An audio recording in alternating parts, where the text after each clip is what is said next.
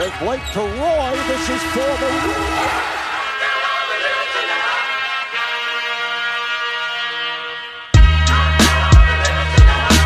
A three wins the series. It's Lillard. He got the shot off. Lillard got Hello and welcome into the Backyard Blazers podcast. I'm your host Connor Scott, and on this beautiful Saturday morning here in Spud Studios, I am joined by your two favorite Blazer aficionados, Agent Double Eleven Tyler Baggenstoss and KG, the Big Ticket Kyle George. And as always, we want to thank you all for your support, ideas, and suggestions. We are loving interacting and talking Blazers with every one of you. Please, please, please keep reaching out to us at the Backyard Blazers on Instagram. And if you like what you're seeing, do us a solid and spread it around to your Blazer loving friends as well. Lastly, if you have any Blazers content of your own, illustrations, memes, whatever, we would love to help showcase that for you. We'll tag you in all your stuff. Make sure you get your credit, but we'd love to just voice that out for you and help you uh, spread your own creativity and whatnot. So, at the Backyard Blazers on Instagram, um, this week is a prime example. Go check out one of our latest posts. CJ Michael put together an awesome in- image of uh, Demontis and Arvydas Sabonis playing one on one that I really, really loved. All right. Today's episode is one that is sure to get your week started in a great mood, as we have the always jubilant and always jovial Jack McDonnell joining us a little later on for an interview and to participate in the Through the Fire segment, our weekly segment where we use questions from you, the listeners, as our debate topics. Since we last spoke, fellas, it has not been kind to the Blazers yet again. The Blazers have gone one and three in Damian Lillard's absence, including losses to the Celtics, Pacers, and an extra painful loss to the Pelicans, who have now taken over the ninth spot in the West. Blazers falling to tenth, two and a half games out of the eight seed, and a half game behind New Orleans. Fellas, biggest takeaway from this one and three stretch for the Blazers here. Biggest takeaway?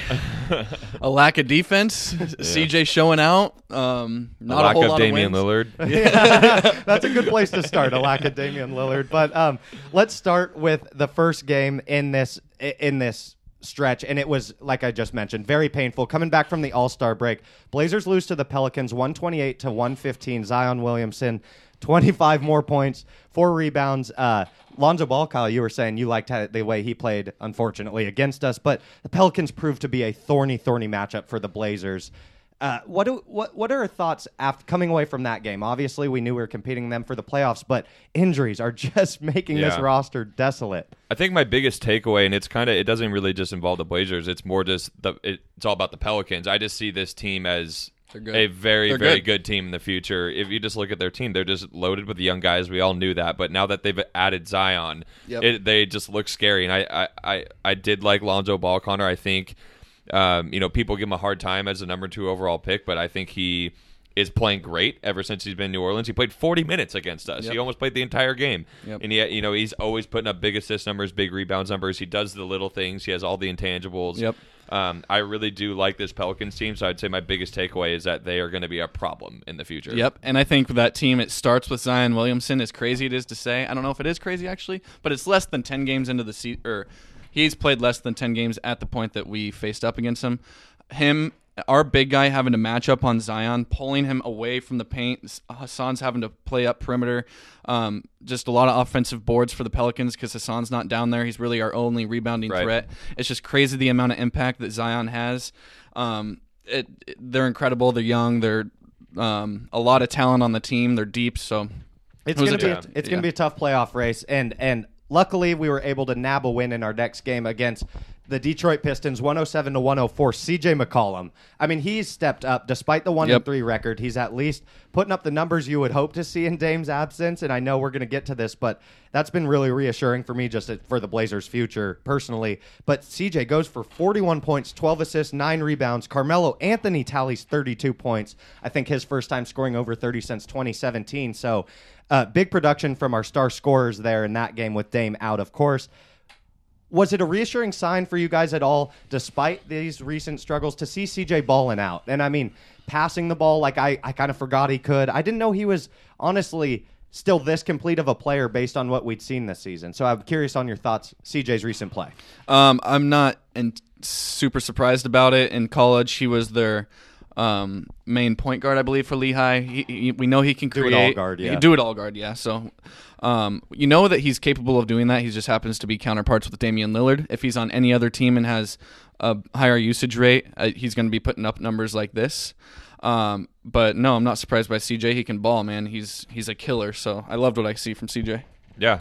Uh, you Not know, much to add to retweet. Uh, yeah, honestly, I I mean, CJ's amazing, and I think he's uh, he's quick- he's one of the most underrated players in the league. Um, I, I agree, Ty. If his usage was higher consistently, he would be putting up crazy numbers just like this. So A quick thing to note is still the Blazers defense, even though we got that win over the Detroit Pistons, winning by three. Um, we let Christian Wood off the bench go for 26 points and nine rebounds. Um, I, I, I just, I just don't know where it's a long list of things in our defensive struggles, but we can't even hold Detroit to like under 100 points. Uh, it's just the It's- defense has been sad. It's Right. been tough to watch, and, and going back to quickly to the CJ point, I, it has been great to see him ball out, reassuring for sure. But it's almost brought up kind of an issue in my mind with this year's team, and that being that we're so centered around our main ball handler. I mean, the second Dame goes out, yes, you expect CJ's production to increase and uptick, but I think we saw last year in a different. More flowing kind of offense, less based around just strictly pick and roll. Dame went out last year for a little bit, and CJ stepped up, but it was like 28 points and kind of kind of that median not having to carry the whole offense and i think um, it shows that this year we are so isocentric with the pieces we have and i think it's a No- forced move by stotts because we have no other option right I mean, Right. Hezonja that game played 12 minutes, zero points, zero rebounds, one assist. right and so i'm not i'm Yeah, not blaming that's- anyone i just think you weren't I even know. on the court. it's, like, it's starting to resemble a little bit, even when Dame's in the lineup the second half of the year. We look kind of like the Houston Rockets to me, a, Yeah. a little bit. Not in s- the terms that we're hoisting threes, but we're really just waiting for our best player to make one move off a pick and roll and then hope he makes the right choice to. And when you get a say bucket. that, that's non-winning basketball, and that's It's what's non-winning hap- it's basketball. That's non-winning why basketball. we're upset, Exactly, and that's yeah. why we're going one and Yeah. three. All right, Uh, Um, yep. struggles continued as the Blazers then ran into the buzzsaw that has been Jayson Tatum. Oh, Thirty-six filthy. points, and I mean he was just on an unreal tear at this point.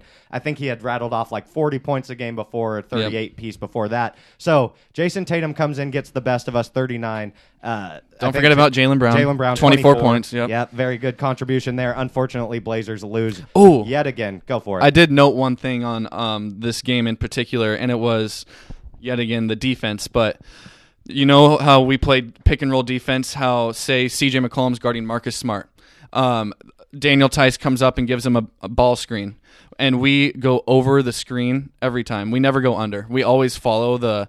Right. Um, so we're always like running behind him, and then Hassan Whiteside, just in particular, I had to note that he was laid back, and Marcus Smart hit like right around the screen three, No right around the screen three, no, No hedges, hedges, at all. yeah. So, uh, in the second half, we came in and, and changed that. We ended up switching everything, but it's just another like we just aren't on the same page defensively. And one thing also to note is Nate Tibbetts, the the assistant coach, Yeah, the shorter yeah, guy. yeah. Yeah. He took over defensive role. Um, he's the defensive coach this year, and I don't know who it was before, but I know it wasn't Nate Tibbetts, and I know he's dealing Probably with David Vanterpool, who left for the Timberwolves. And I'm guessing. Yeah. and I'm I, guessing. I, I, I don't we're dealing know, with but- injuries and all that, but the defense has been atrocious this yeah. year. So and and I agree, and I think uh, you know, along with the coach, you also have to look at he's he's playing with some different pieces. Of course, we've talked Whiteside is leading the league in blocks, but as we've counted on multiple times, he tends to hang back near the rim. So in a three point shooting league, we can definitely get beat up and by. the reason I wanted to note that strategy. The reason I wanted to note that is because it was Marcus Smart was the one who was killing us, not a, a decent three shooter, but not like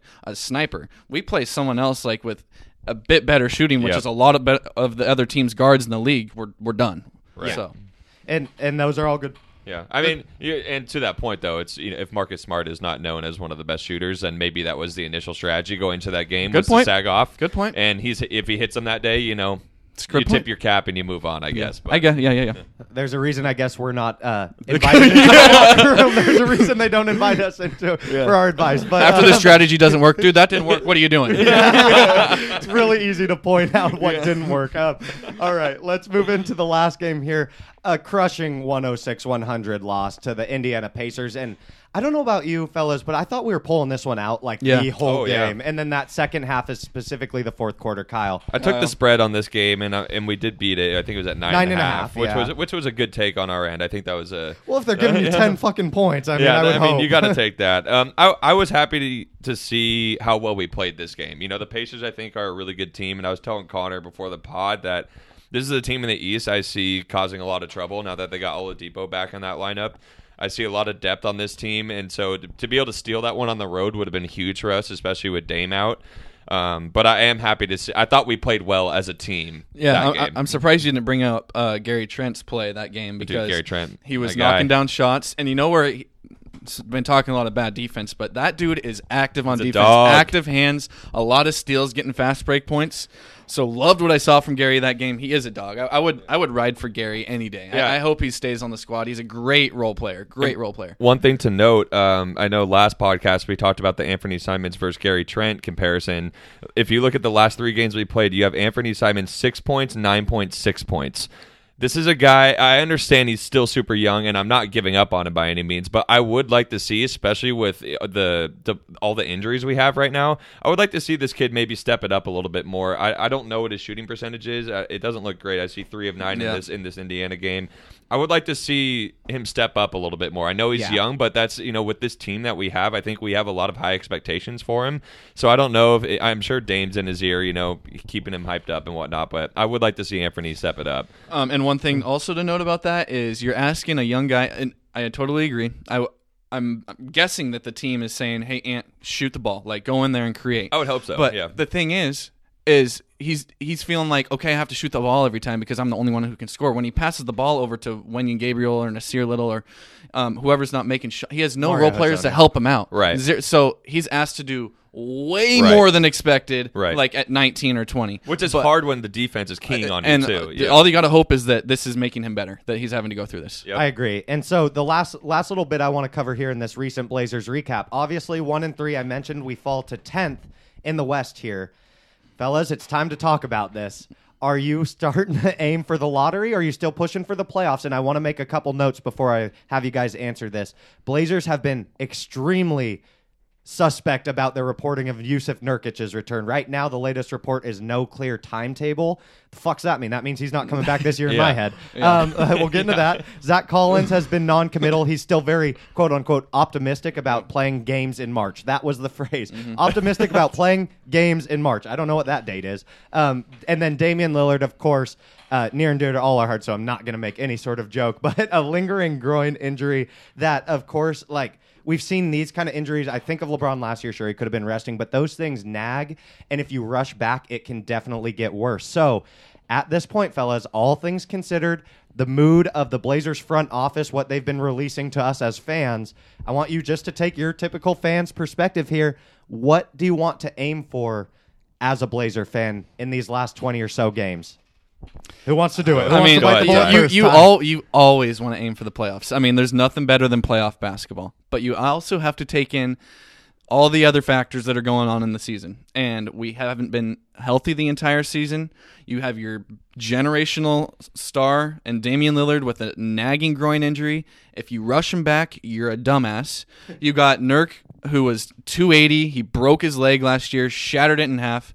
Let him heal. I, I don't. It would be the dumbest decision to rush guys back like Collins and Nurk, especially who have been out and who are only going to come back and play like 10, 15 minutes a game. Like, And yeah, they're the going Lakers in the first and, round. and then Yep. play the Lakers in the first round. Yep. You're expending all this energy on your your 80 percent. I don't know what you are. You're not. You're not hundred. So. I I know Damian Lillard, and this is why we love him. He'll never give up. Neither, same with CJ. Like I feel like all of our guys are built that way. But if there's a year to not make the playoffs, it's this one. Not to rush back, If, we'll to say, rush back, yeah. I agree with Ty. Um, if and I think our front office agrees with us too, based on the reports we're getting with these injuries. Sketchy. I think that the, the the best decision is to not bring these guys back. Still compete, obviously, with the guys you have. Still going out there trying to win games. You make the playoffs, great. But I think you're putting your team into situations where we're like, okay, if we don't make the playoffs, it's not the end of the day. Um, we or end of the world. Hopefully, we'll snag a lottery pick. I think from a franchise perspective, the best move this season is Absolutely. to potentially try and get a lottery pick. And- it has value going into next year, which it can be a trade asset. There's a lot of different opportunities. And that are, obviously, the front the front office is definitely thinking like that. You got to Yeah. be stupid if you don't think. I think the issue is where Neil's trying to convince Dame like, "Hey, you, you ain't playing," you know, like, You and don't and, need to come and, and right Dame's away. like, uh, "Who the fuck you think I am? Yeah. I'm fucking Yeah. Damian Lillard. I'm gonna come and win like 40 Yeah. straight." So I think it's an all balancing act. yeah. Alrighty, that wraps up kind of our Blazers recap. And before we get to our fun, fun interview with Jack McDonnell, we want to introduce one new segment courtesy of our buddy and baller in his own right, Nathan Sanger, asked us. He knows we're habitual gamblers, Yep. so he wants us to talk about it. And he was even pointing out, why not make it a little competition? So we put our heads together, and the Backyard Blazers, Kyle, Tyler, and myself, have decided to engage in that very idea. So here's how it will go down. We are going to pick a bet for the Blazers every time we record. It'll either be that night's game or whenever the coming most uh, the Yep. next coming game is. Odds have to be at minus 125 or higher and just because i'm stupid and would need the clarification that does mean one minus 115 minus 110 you're all good. Yep. anything second it hits minus 125 dead ineligible. Alrighty and then here's the big part here's where it gets fun.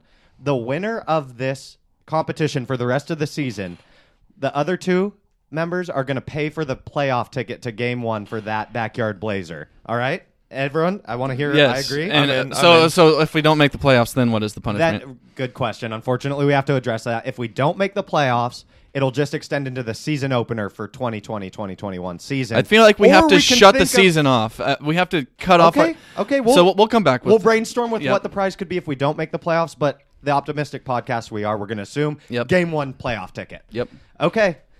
Kyle, I'm giving you the first choice in this uh, first rendition of this segment, Blazer Bets. What do you got? I am going to take the player prop of Hassan Whiteside over 35 and a half points, rebounds, and assists at minus 120. I think. Oh, he's close. Just to clarify, It's the close. Blazers play Atlanta tonight at 4:30. We're playing Atlanta. Uh, we were kind of talking a little bit earlier. I, I don't see John Collins disrupting Whiteside offensively, and I see Whiteside. It basically me taking this bet is anticipating Whiteside gets like 15, 15, 15 rebounds. yeah. I, I I need rebounds from him this game, and I think he can do it against Atlanta. Atlanta coming off the back to back, they're gonna be a little tired. I'm taking that 35 and a half over. You need you need about 15 boards, five blocks, and like 20 points. Well, he doesn't get get blocks. It's just points, rebounds, assists. I Oh, points, rebounds, blocks. assists. Sorry. he's looking yeah, at yeah, like yeah. the 2020 Yeah, right, but he game. he Yeah. puts up like I think upwards of just 20 rebounds every once in a while. So last, I'm, just last game, I think, or game before, 18, 19, and 3. So you would have covered there. Uh, Ty, Yeah. where are you going? So I have I have an issue of never taking the spread. I'm I'm a You're addicted to the I'm, money I'm line. addicted to the money line. I When I, like see it. that I like plus, it. when I see the plus, it's it's just so it's It's so juicy. It just gets me going. just like, it's like, oh, that's so, so easy. today, what is it? Saturday, Saturday, yeah. Today's Saturday. At, at Atlanta, I'm taking Blazers money line plus 105. Coming off a couple tough losses, CJ's gonna be rolling, showing Trae Young what he's about. I'm taking money line three units. My units are a dollar. Yeah, I mean, I'm not. Hey, hey, hey! We don't have to Hey, talk hey, about our units are a thousand dollars. Yeah. Wink. Um, so for my bet, I'm actually kind of following Tyler's narrative here, but I'm going to focus in on the guy he mentioned, CJ McCollum. Uh, if we have any chance of making this playoff push and winning tonight's game, CJ's going to have to go off. His line of points, rebounds, and assists combined is at 40 and a half. I like the over. I'm never betting the under, so No. I, you know I like the Yeah, over. not an under No. guy. if, if I if I like the under, that means I just don't I bet it. never bet. I've never bet a player prop Yeah. under. if, I, if I like the under, it's like I don't want to watch this game. Yeah. because I'm- what am I going to go to Dame? It's 60. I'm not going to bet the under. I mean, Yeah. All right. When we come back, interview with Jack McDonnell. It had been building up to this. Rasheed Wallace has been tossed. Listen to Ron Garretson. He'll explain the reason why. Timeout LA. Whack! Get out! Get away from me, Steve. Get away from me, Steve. He didn't say a word. Technical foul, Wallace. He's gone. No, not right. I asked him three times to stop staring at me to try to intimidate me. I'm done. He's gone. I asked him. I- All right, and joining us now live from LA, it's Jack McDonnell. Jacko, is it true we are just catching you after a post 20 mile run as you prepare for next week's LA Marathon? That's true. Further, we met up at a local bar to celebrate our last training run where me and a local pod community member, Coop Sprunk, Oh, yeah, shout out. indulge in indulge in some Irish coffees, which we all know is a perfect Ooh. blend of caffeine and booze. So I am high energy and ready to let it loose. Let's go. Let's go, baby. As you know, Jack, we brought you on today because we wanted to talk Blazers with you. And before we get to the questions, we have specifically picked for your uh, experience and your knowledge knowledges to, you know, bless us with an answer. We want to run you through our new segment from last week, Through the Fire.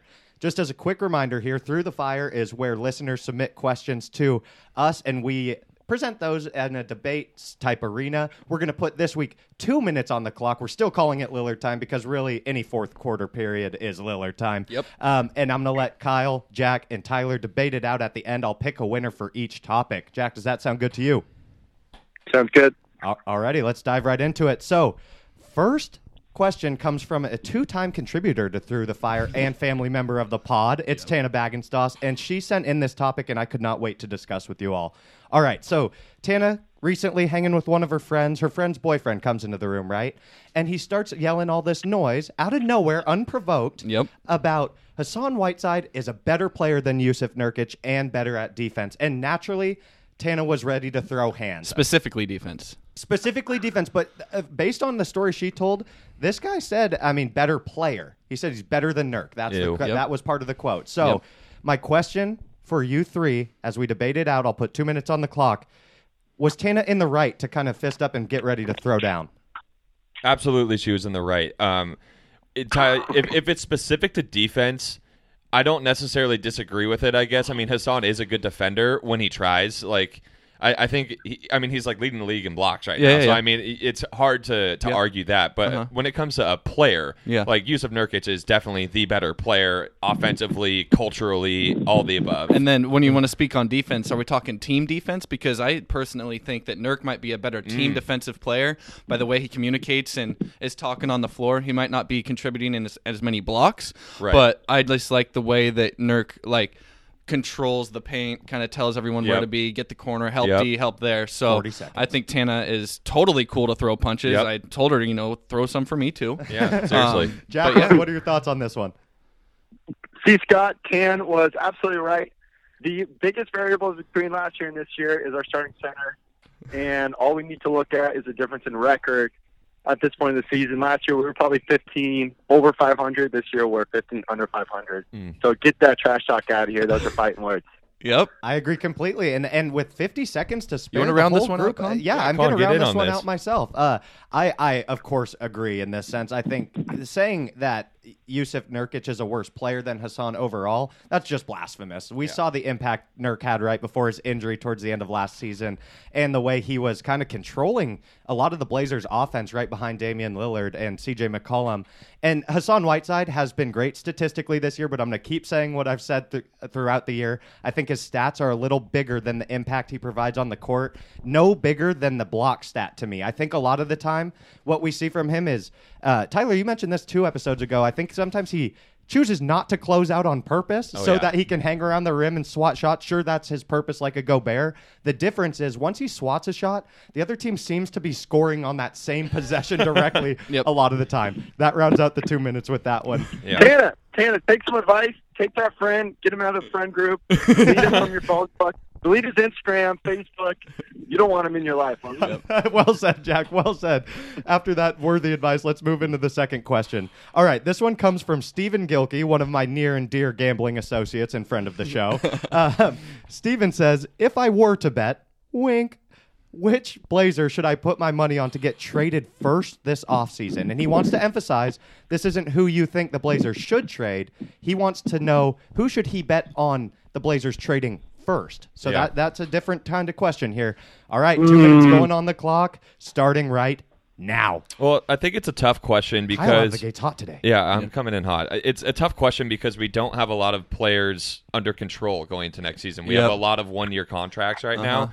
Um, so I'm going to play this or answer this question assuming that all of the player option contracts are accepted going Yep. to next year. So that would be Rodney Hood, Mario Hezonja, Yep. and I'm going to say uh, Trevor Ariza. I guess would Yeah. be another one of those guys. I'm going to say Mario Hazonia. Okay. I just think we're going to trade him for cash, if anything. All Like, right. get, like lighten our Trading load. is different than cutting. I just want to point that out. I'm I'm uh, taking into effect Neil Olshey's kind of draft or sorry, trade pedigree. He never really like makes that big splash. So I don't really see Simons going anywhere. No, No, yeah. Collins ain't going anywhere. I'm putting my money on Trevor Ariza, who's a veteran wing who is going to go to a. Uh, we're going to play him up till like close to the All Star break, maybe even before that. Or sorry, maybe this offseason he'll get traded. I don't really think we're going to do much, but if I'm going to put my money on it, it's going to be Trevor Ariza, veteran forward, going to a contender. All right, Jack, still a minute on the clock. Right. Who do you think? Right. I think it's going to be a decision between Ariza or Hood. To me, they're somewhat interchangeable, but we're both paying them around 12 or 13, to my knowledge. Yep. Um, we all know Olshey set up this offseason to finally rid of our terrible, I think it was summer 16 Yep. contracts. Um, and, and so we just need to keep in mind and have realistic expectations on this season that everything was directed and um, strategically aligned to make some big acquisitions over this off season. And so um, You think it could be I, don't. I don't think I don't think it'll come via trade. I think it'll obviously become just uh, free agent signings. Yeah. So Yep. All right. to answer the question, it'll be between Reese and Hood. We'll see.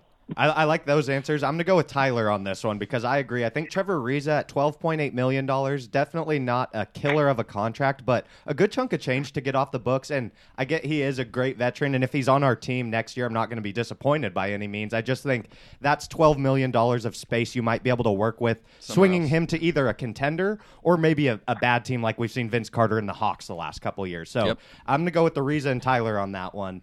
Um, good question from Steven there. Yep. All right, last question of Through the Fire here comes from our artist on Instagram this week, CJ Michael. If you haven't seen that yet, at the Backyard Blazers on Instagram, CJ made a brilliant creation, in my opinion. It was uh, Arvita Sabonis posting up his son, DeMontis Sabonis, and that's the root of the question.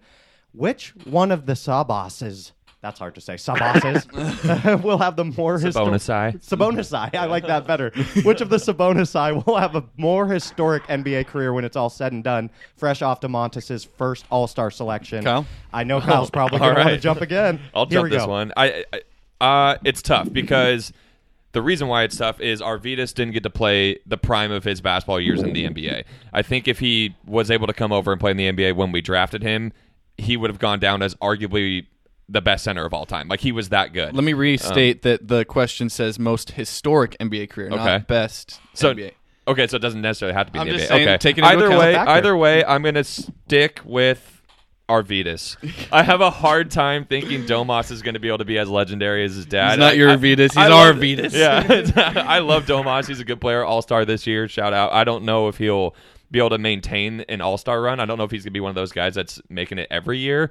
He's going to be like a borderline guy every year. So I'm going to have to stick with Arvydas on this one. I think Demontis is amazing. Kyle, What? What's up, I, Jack? I, I am strongly disagreeing with you. And by the way, I'm going to refer to them as old Sabonis and young Sabonis. Forgive me on the first. Um, young Sabonis is continuing to de- develop at a high rate every year. Obviously, making his first All Star appearance this year. And what is the guy? 23, 24? In my opinion, he has another six, seven years of of dominant center performance, especially with his outside game developing. Um, give me the young Sabonis. Okay, and I- I'm going to take the old Sabonis here, Arvydas, because he's Arvydas. Um, more, most historic. Um, I think he has that title. I think Demontis has the chance to have a better NBA career. Like Kyle said, we didn't get to see old Sabonis's prime, but if we're talking historic, I think when Arvydas came over, we had this like phenom center guy who could pass behind his back, like nice little hook shot. I think I'm, I got to go Arvydas on this one. I, I will say, Jack, I hope you're right, by the way. I, I do hope you're right because I go Zags. I so I think one factor in my decision making process here that no one brought up is Arvydas and the sex appeal. I mean, that guy is He's a beautiful. man rocket. Yeah. Um, but you know, I'm giving this one to Jack, and it pains me. I'm going to Montes here because of the fact that Young Arvydas Sabonis. came over to the NBA so late, and the question is specifically the most historic NBA career. That being said, Arvydas was involved in the Western Conference Finals and many good playoff battles. So if Demontis is not able to kind of, as I think uh, Tyler was just saying, or Jack, who, whoever said that, th- like lead his team, you know, then I give the nod back to Arvydas. But I'm going with Jack Demontis on this one. He's too young and he's already been an All Star. I like the outlook for him going forward. But right. like you both said, He's not your Vitas. He's not my Vitas. No. He's our Vitas. He's our forever. Vitas. He's our Vitas. Yep. That's Okay. why I had to choose him. you know. All right, that wraps up Through the Fire. As always, shout out Sebastian Telfair for the legendary documentary um, that we're referencing with that title. But now let's move into these questions we've picked specifically for Jack. Three topics, Jack, that knowing you, kind of the commentary you've provided us via text this year, and uh, knowing your quirks and whatnot, your chest dent and all, we picked a couple of questions that we felt fit your personality and that you might be able to help us out with. I'm going to go ahead and ask you the first one. Um, so one of your biggest passion points this year has been kind of the change in culture within Rip City, and maybe I'm using the wrong word in culture there, but specifically with the roster changes, Demeanor. guys like what? Say that again. Demeanor. Demeanor. I love that. That's demeanor. what I want to use. Okay, demeanor is the word then. The change in the demeanor from last season's roster to this season roster, focusing on the exits of Al Farouq Aminu and Mo Harkless specifics, specifically, along with the additions of Hassan Whiteside um, and guys like Mario Hezonja. I just want, you know, you've had three quarters of the season now. Uh, you were a big proponent of, man, I wish we would have had Chief and Aminu back this season. Don't really love the feeling around Rip City. What are your thoughts three quarters of the way through the season, last year versus this year? Have you seen some progression in this year's chemistry? Or I know it's been dark times as of late, but what's your perspective been? So, to sum up um, my, my stance on the Blazers' demeanor, in my opinion, we lost some of that dog factor that Al Farouq, uh, Chief, and even a few years back, Ed Davis brought to the table. Oh, Not yeah. exactly filling up the box scores, but they weren't afraid of absolutely anybody, and that's the personality that I want a small market team to have when they're going up against the big dogs like the Lakers um, or or the Warriors. Yep. They're just not afraid of anybody, right? Okay. And so I think we lost some of that with our off-season trades. In my opinion, Olshey realized this, and he he compensated. He he made the right move in getting a guy like Trevor Ariza who brings that factor back to the team. That hey, Dame, I got your back in a scuffle factor. That I'm sorry, but Whiteside isn't bringing to the table. Nurk is, but he's on the bench and can't do anything about it right now. Collins is, but he can't do anything about it on the bench. And so, in my opinion, Olshey recognized this. He he made a strategic decision to make a a kind of a, a win now move for Dame in his prime and get a guy like Ariza who has that dog and get that um, demeanor back into the the bloodstream of the team. And so I think it's important for a small market team like the Blazers to place that as a high priority. Otherwise, we're going to get shuffled out of the playoffs, um, kind of like we're seeing this year. Yeah, and I agree with. that sum, sum up your question a little bit? Yeah, that was was- that, that was, was brilliant. Yeah, it was. Oh, Ty. Colin. Oh, Ty. um, no, I, I thought you were spot on there, Jack. And I think that the reason why we're kind of losing that fire this season is obviously the change of players, Dame having to install that culture into our new guys, and then ha- not having Nurk and Collins out who are sneaky dogs, like will get into your grill. And then we already know Dame's like that. And I don't really think like losing guys like Mo and Aminu and Evan Turner, like they weren't the biggest dogs in the world. Like I, I realize like maybe Mo.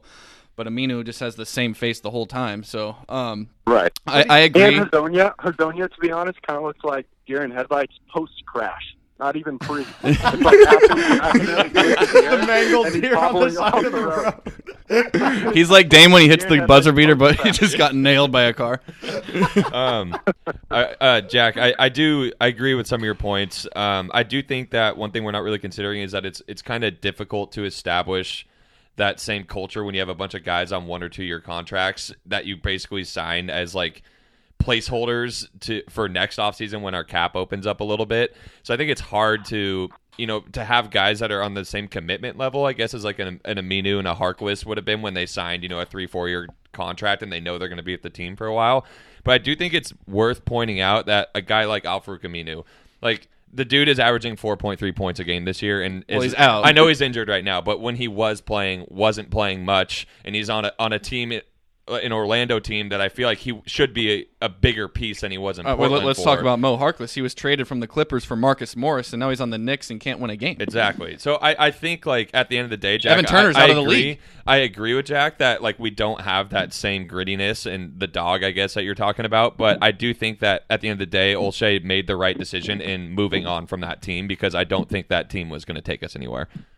Yeah, I, Okay. I mean, I agree, but I think I do think what Jack said makes a lot of sense. And then Kyle's point about the one and two year contracts, I hadn't even considered yet, but I think that's a really fantastic point because one of the things I was going to say is this is also the first year of this iteration of the Blazers, and sure, it might not have a four year lifespan like that 2016 summer did, but even though we regretted a lot of those 2016 summer contracts, I think those guys realize like this is what we This is got. it. Let's I be mean, a we're team. not- Yeah. Yeah, we're locked in, you right? know? Unless Olshey makes a miracle trade, which Tyler pointed out, not usually a very splashy guy. Tries to find good fringe role players to make an impact for sure. But um, I, I think. I think you're right. We lost a lot of that dog, but I think it was because of a forced situation. I mean, Right. our hand was forced. We felt capped out at where our team was, and I think going for it in this situation was a good call by Olshey. But again, go ahead. Kyle. Um, well, I was gonna say one thing is like I think next offseason you're gonna see what we u- like who we sign if, if it's for you know three four year con- like a three or four year contract we're gonna see I think that same culture get established Absolutely. because it's it, it's gonna be no different like This was- we know who Dame is as a leader no matter who we got on the team he's gonna be you know forcing our culture I mean, onto we that. knew this was a stepping stone year as soon Right. as Nurk broke his leg, and we weren't going to have him till after the All Star break if we even shows up this season. Right. So yeah, all great points. yep. All right, let's move into the second question here. I think Kyle's got one for you. All right, Jack. Uh, good to see you, by the way, or good to talk to you. At least it's been a while. Um, so, well. as we've said, uh, you're down in LA. You know, you're you're living in, in hostile territory uh, down there with the Laker Laker fans. Uh, growing up in Portland, we all know that we we don't like the Lakers. Beat LA. yeah, Beat beat, LA. LA. Um, so I'm curious, you know, what's it like? One, being a Blazer fan down there, and two, does it get hostile at times with those fans? Do you ever get any scuffles, verbal scuffles? At the I'll bars, say? maybe. yeah, at the bars. You know, are there any Laker fans that are talking crap about the Blazers? I mean, you just finished a 20 mile run with Spanish coffee, so I'd hate to see what you put down during a sporting event. I'll be honest with you. There is a heightened element of pride being a Blazer fan in hostile territory, and I think other other fans in a melting pot city like LA or New York or Chicago, where people um, are, are translated from where they grew up and they move here for work or whatever, but they, they keep their fandom of where they grew up alive. There's a heightened element of, of passion that is brought to the table, and I get so much pride wearing the Blazers hat or the Dame jersey, whatever it is, to a local sports bar that's flooded with Laker and even a little bit of Clippers gear this year at least. I- and so, to, to answer your question, the the passion is is only brought out even more so than it would be in Portland, just because I'm proud to be from Portland. I love the kind of person that that city molds, not only as a sports fan, just as, as a person in general. And so I think the fellow Oregonians down here in Los Angeles are really proud to call ourselves Blazers fans.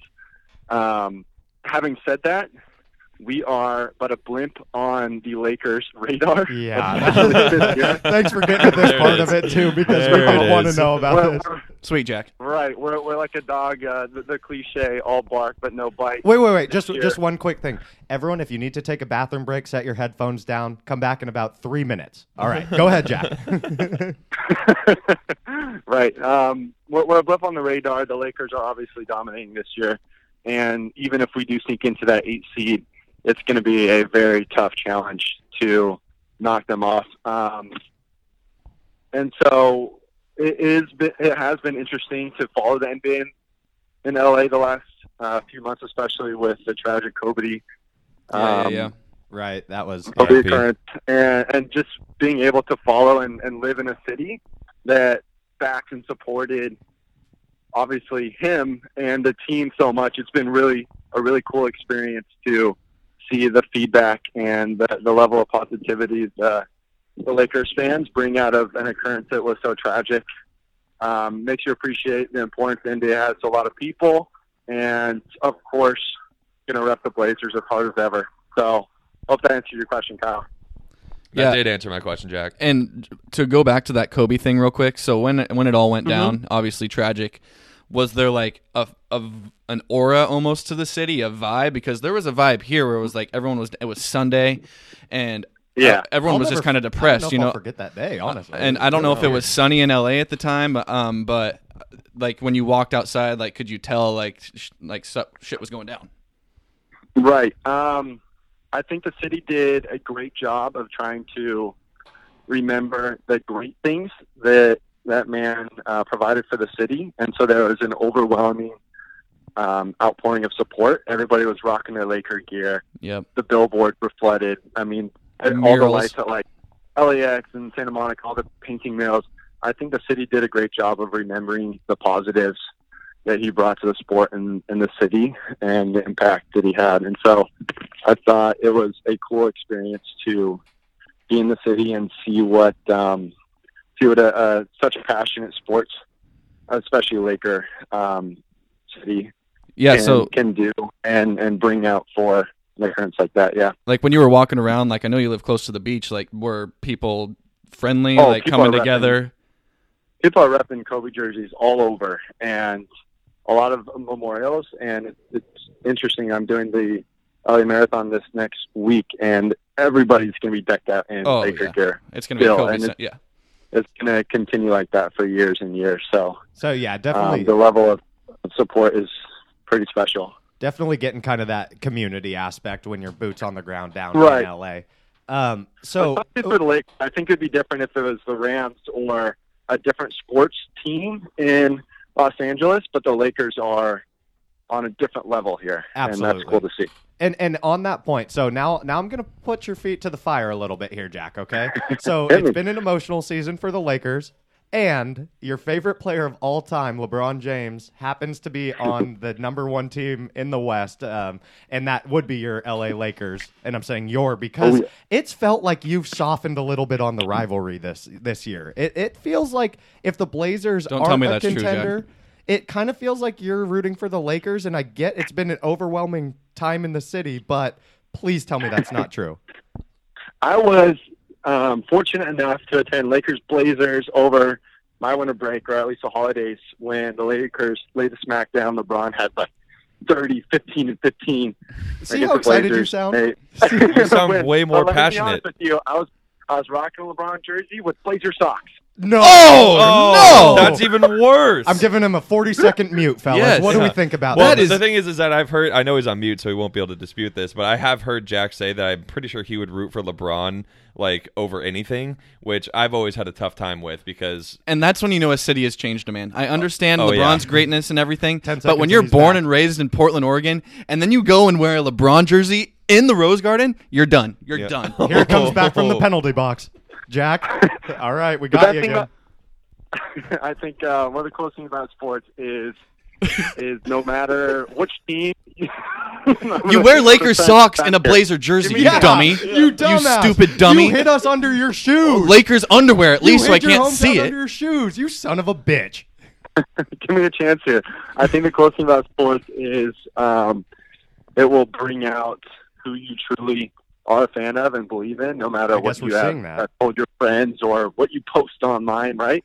And so, to be honest with you, when LeBron is is staring down the barrel of potentially his fourth NBA uh, championship, fortifying his lineage in or his uh, legacy in NBA history. Of course, I'm going to root for the guy. It's an off season for the Blazers. I I absolutely love the man. He's my idol. Jack, And I'm going to ask you one simple question. to win an NBA Finals this I'm going to ask you one simple question. If you could choose, would you rather have LeBron win another championship, or would you rather the Blazers win a championship? What would you choose? That I think that's an unfair question. Nope. No, one that, of that the is no, not. That's a terrible answer, Answer already. It's a terrible answer. It's a simple don't put me in answer. an unfair theoretical situation. all right. All right, and then uh, That's just like picking between two kids. Let- let me tell you- dad it is not. It and is Jack, not. let me let me tell you what a true Blazer fan does. And Picking uh, the stepchild. myself and my girlfriend Megan, we went to the first matchup in the Rose Garden, Blazers versus Lakers. Sat five rows up, great seats. Bazemore Kind of was flex. guarding a humble bit of a flex, bit of a, Bazemore was guarding LeBron all game and getting in his grill. And you guess who was cheering for Bazemore over LeBron? Your boy right here because I was wearing a CJ McCollum jersey. That's Yep. right. Shout out CJ. Yep. I'm a Blazer fan, Uh-huh. and that's Preach. what Blazer fans do. Preach. Uh, don't get me wrong. You can root for LeBron as much as you want when he's not playing the Blazers. Yep. But when you come to a game in the Rose Garden, wear a LeBron jersey with the Blazers on your socks, Oh, What cover. is it? I'm disgusted. I just- I'm We already put him in the penalty box, so let's just move on to the last question Yeah, yeah, here. Ty, I know you were you were. Let's get back on the friendly Yeah, side got- with Jack yeah. here. I I know you were talking earlier. Jack does have great musical Yes. taste. Is that your last question revolves around that? Yeah, Yes. absolutely. And Jack, we still love you. I'm just going to lighten the mood a little bit. So, say we were to make you the head of production of the NBA, and you had to hmm. choose arena music for. well, We'll start off with the with the Blazers. You had to choose the arena music, the warm up music, every game for the Blazers. Um, how would you do that? What changes would you make? Would you do anything different, or could we expect one artist only from you? Because we know you like a few in, in particular. What would you do? Ty, I absolutely love the question, and this is a very passionate topic of mine. Here's what I would do. Okay, so I want a sit down with the DJ and each individual player on the Blazers roster.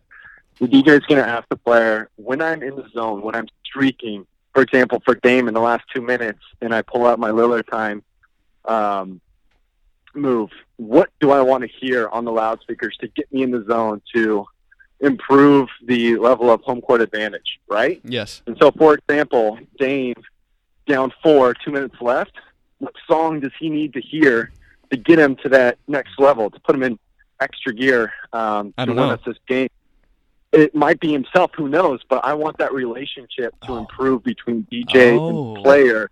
For, for example, if um, if if Hood is in the zone and he knows he's hit three threes in a row, or he's streaking in the third quarter, his song is going to come on Vince and McMahon. everybody money, in the money, building money, is going to go crazy.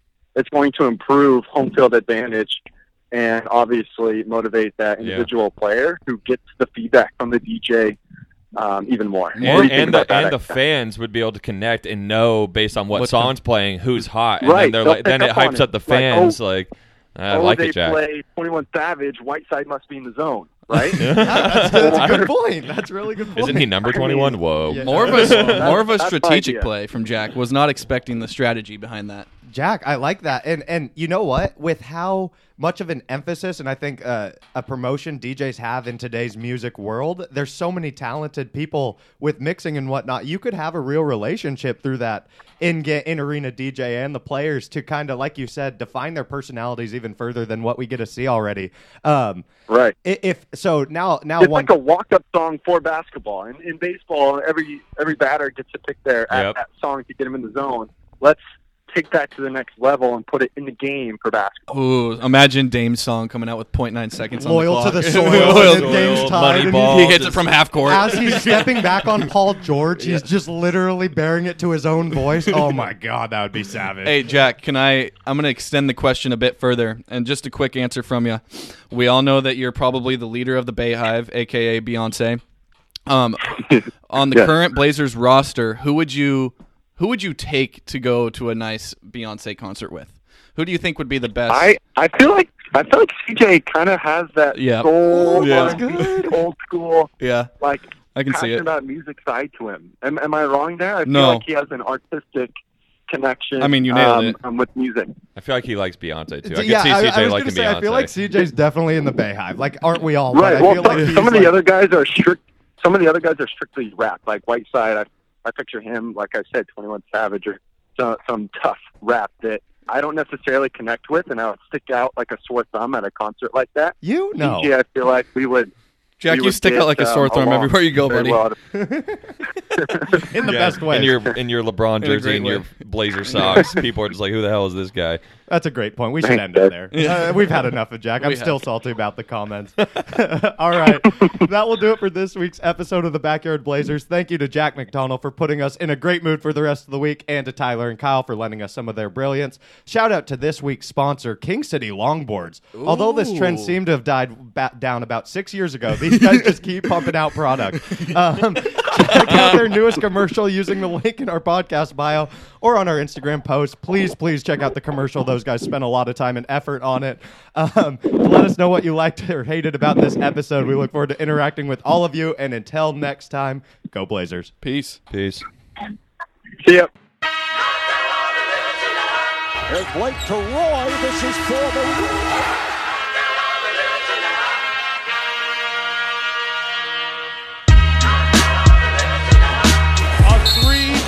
the series. It's Lillard. He got the shot off. Lillard